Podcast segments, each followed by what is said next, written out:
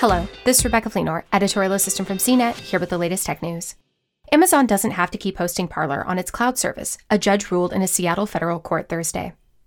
The ruling is a blow to Parler, a social media platform popular with right wing extremists, which went offline earlier this month when Amazon Web Services suspended Parler's account.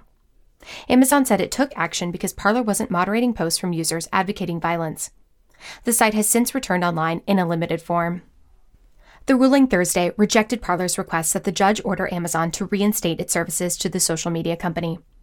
Amazon said in a previous court filing that there was no legal precedent for a court to order a company to host content that promoted violence.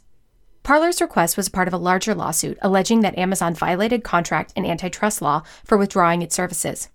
The judge didn't dismiss the case entirely Thursday, but she cast cold water on Parler's allegations in her written order. Judge Barbara Jacobs Rothstein wrote in her ruling that Parler has failed to demonstrate that it is likely to prevail on the merits of any of its three claims. Parler didn't immediately respond to a request for comment. If Parler keeps pursuing the lawsuit, both companies will have a chance to collect additional evidence from each other to bolster their claims. For more of the latest tech news, visit cnet.com.